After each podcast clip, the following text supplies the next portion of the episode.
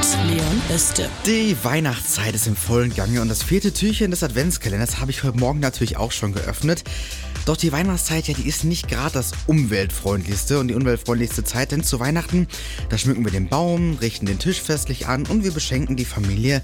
Und äh, dabei sorgen wir dann auch echt für eine ganze Menge Müll. Rund 400 Millionen Tonnen Abfall häufen sich dann in Deutschland pro Jahr und das sind so dann an den Feiertagen um die 20 bis 30 Prozent mehr Abfall als im Rest des Jahres. Und deswegen wollen wir in der nächsten Stunde mal so ein bisschen über Nachhaltigkeit sprechen und darauf achten, und wollen dann natürlich auch mal ein bisschen, um hier im Weihnachtsfeeling zu bleiben, auch auf mal die Weihnachtsmärkte zu schauen, ob es da nicht auch vielleicht sogar nachhaltige Alternativen gibt.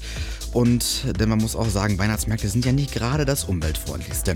Das ist die Hitwave Jugendredaktion hier am Montagabend und äh, für euch gibt es jetzt hier Musik von A-Log und Avamax, das ist Car Keys. Und gleich gibt es ein bisschen Weihnachtsmusik. Chris Ray, das ist Driving Home for Christmas. Ich bin Leon Öste, hi zusammen. Du hörst Radio Hitwave 21 Pilots Christmas Saves the Year hier auf der Hitwave.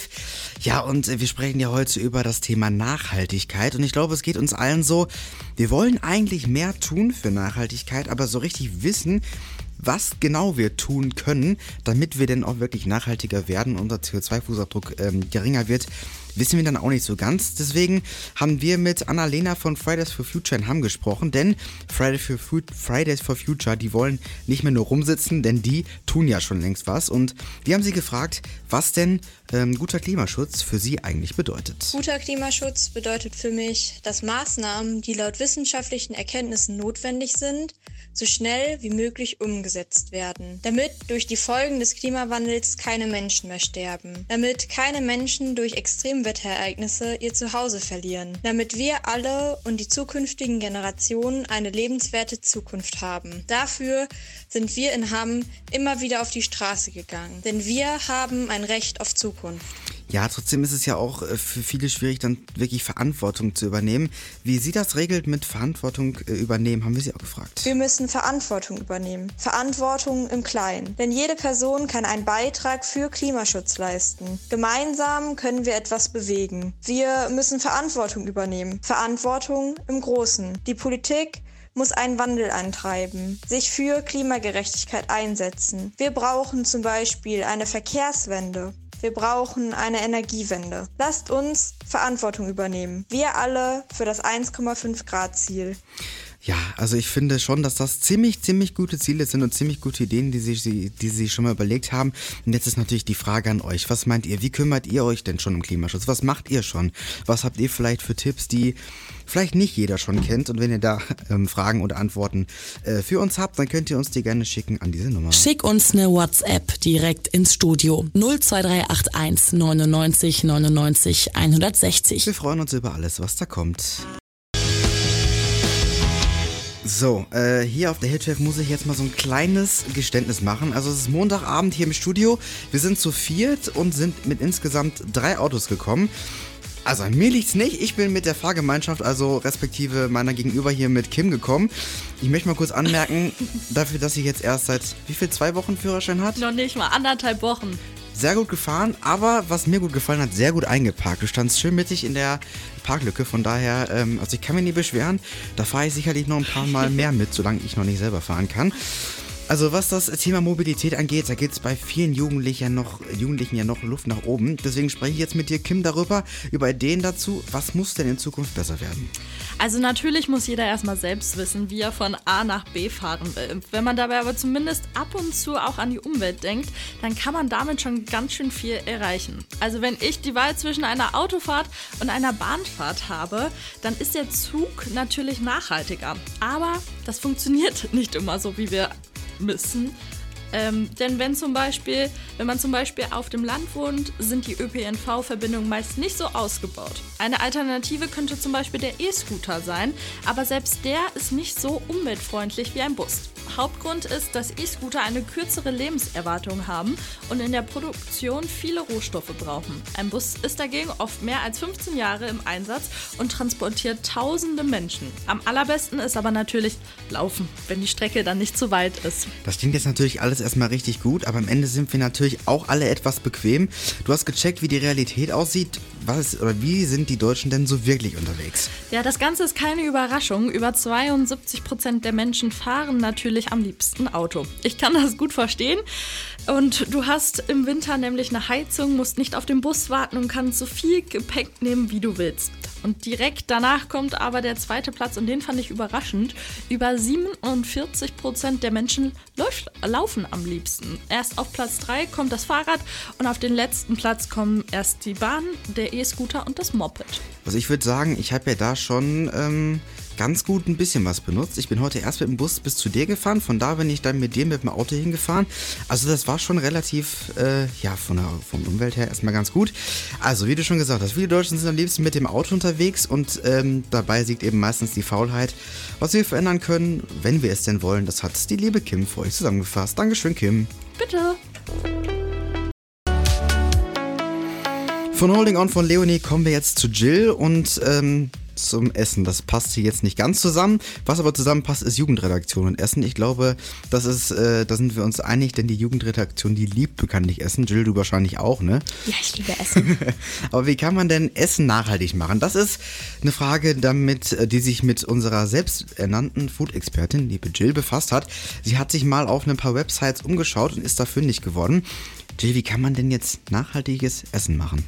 Also Essen so direkt aus dem Supermarkt kannst du gar nicht nachhaltig machen. Das funktioniert nicht. Aber du kannst halt nachhaltig einkaufen gehen. Das funktioniert zum Beispiel mit der App To Go. To Go.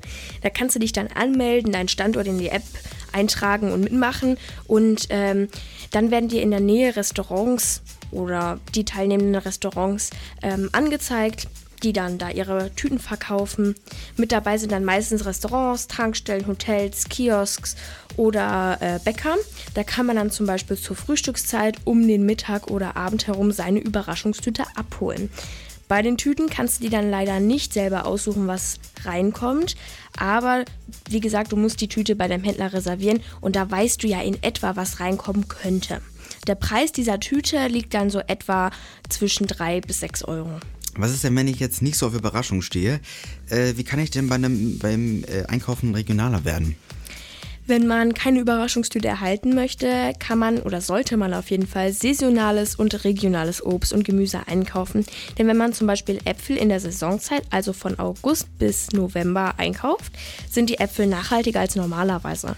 Außerdem kann man in Supermärkten mal nach diesen kurz vor den Ablaufdatumboxen schauen, denn ähm, da gibt es Lebensmittel drin, die in den normalen Supermarkt, ähm, die normalerweise kurz vorm Ablaufen sind. Und wenn du sie dann kaufst, sind sie meistens noch relativ frisch und kannst sie noch gebrauchen. Dann gibt es auch in vielen Städten noch Supermärkte, wo es Lebensmittel gibt, die in nicht normalen Supermarktketten verkauft werden, äh, verkauft werden dürfen, weil sie dann zum Beispiel ähm, an der Verpackung eine kleine Macke haben und falsch gedruckt sind. Ja, diese sogenannten Fehlproduktionen kannst du dann für einen fairen Preis in dem Laden kaufen. Also lasse ich mich jetzt entweder überraschen oder ich gucke einfach beim Einkaufen das nächste Mal ein bisschen genauer hin. Danke dir, Jill, auf jeden Fall. Ähm, jetzt haben wir wieder ein paar mehr Möglichkeiten, etwas nachhaltiger zu leben. Little Avicii, Sunset Jesus hier in der Jugendredaktion auf der Hitwave. Ja, und das ist erst eine ganze, eine ganz knappe Woche her. Da haben eine tausende Jugendliche all ihr Erspartes in teure Dinge beim Black Friday gesteckt. Ob ein neues Handy oder Kleidung, überall im Netz gab es angebliche Schnäppchen, die teilweise gar nicht wirklich so günstig waren. Wer dagegen etwas nachhaltiger einkaufen will, der kann das mit der App Kleinanzeigen machen. Jill aus der Hitwave-Redaktion, dabei kann aber auch einiges schieflaufen, ne? Ja, manchmal scheinen einfach Käufer und Verkäufer aneinander vorbeizureden. Bei Kleinanzeigen gibt es immer wieder dumme Fails, die man natürlich auch vermeiden könnte. Zum Beispiel, wenn der Käufer die Beschreibung nicht richtig liest und deswegen ein komplett falsches Produkt oder ein kaputtes Produkt kauft. Es kam natürlich auch schon mal dazu, dass ähm, sich ein Nutzer zwar über das günstige Preisverhältnis äh, von dem iPhone freute, und man dann einfach nur die Box des iPhones gekauft hat. Also das stelle ich mir persönlich sehr lustig vor. Ich glaube, man sollte bei Kleinanzeigen einfach aufpassen, dass man nicht verarscht wird. Ein wichtiges Zeichen ist auch immer der Preis, der eigentlich manchmal zu günstig ist. Außerdem solltet ihr euch auch das Angebot ganz genau durchlesen, denn wenn der Verkäufer von selbst schreibt, dann fragt man einfach mal nach dem Zustand oder dem Speicherplatz von dem Gerät. Man sollte sich natürlich auch ähm, im Netz über, den über das Preis-Leistungs-Verhältnis ähm, im Klaren werden. Es ist, ist zwar alles nachhaltig, wenn ich neue Sachen aber lieber gebraucht kaufe. Noch besser ist es natürlich, wenn ich die Dinge aber dann noch selber bei Kleinanzeigen, äh, Kleinanzeigen reinsetze. Dann, dann können natürlich auch andere davon profitieren. Jill, worauf sollte ich da achten?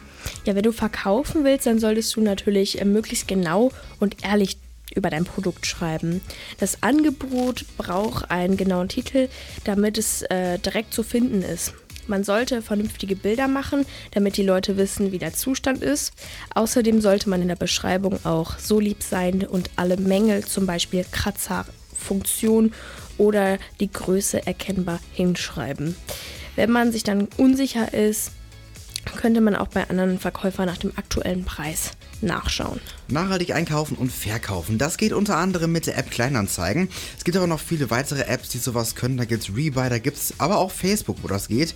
Und äh, worauf ihr achten solltet, das hat euch die liebe Jill erzählt. Dankeschön, Jill.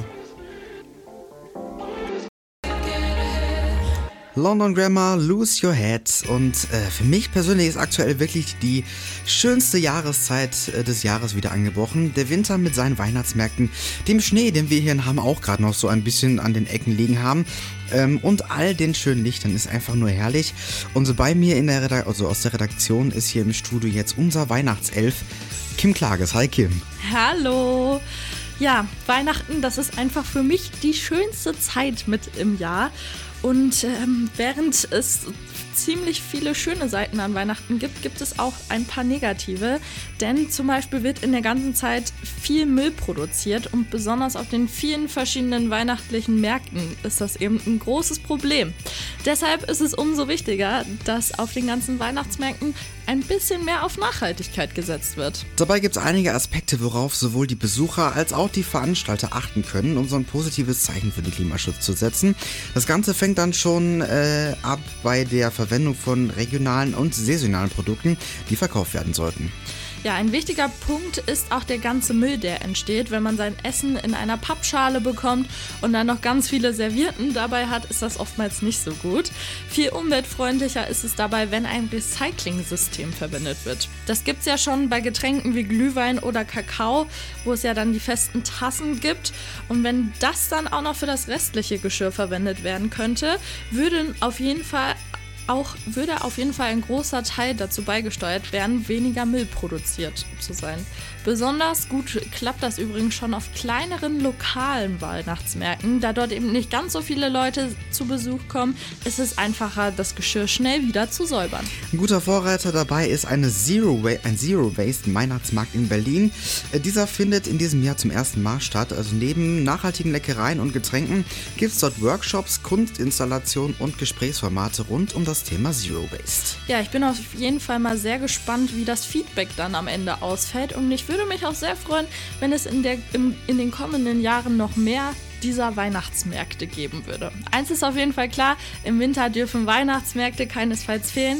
Dann in Zukunft hoffentlich auch in umweltfreundlicher Variante. Und wir haben es jetzt schon 19.55 Uhr und damit bleibt mir auch nur noch der Moment oder die Zeit, Tschüss zu sagen. Und ich glaube, das klappt am besten mit Musik von Train.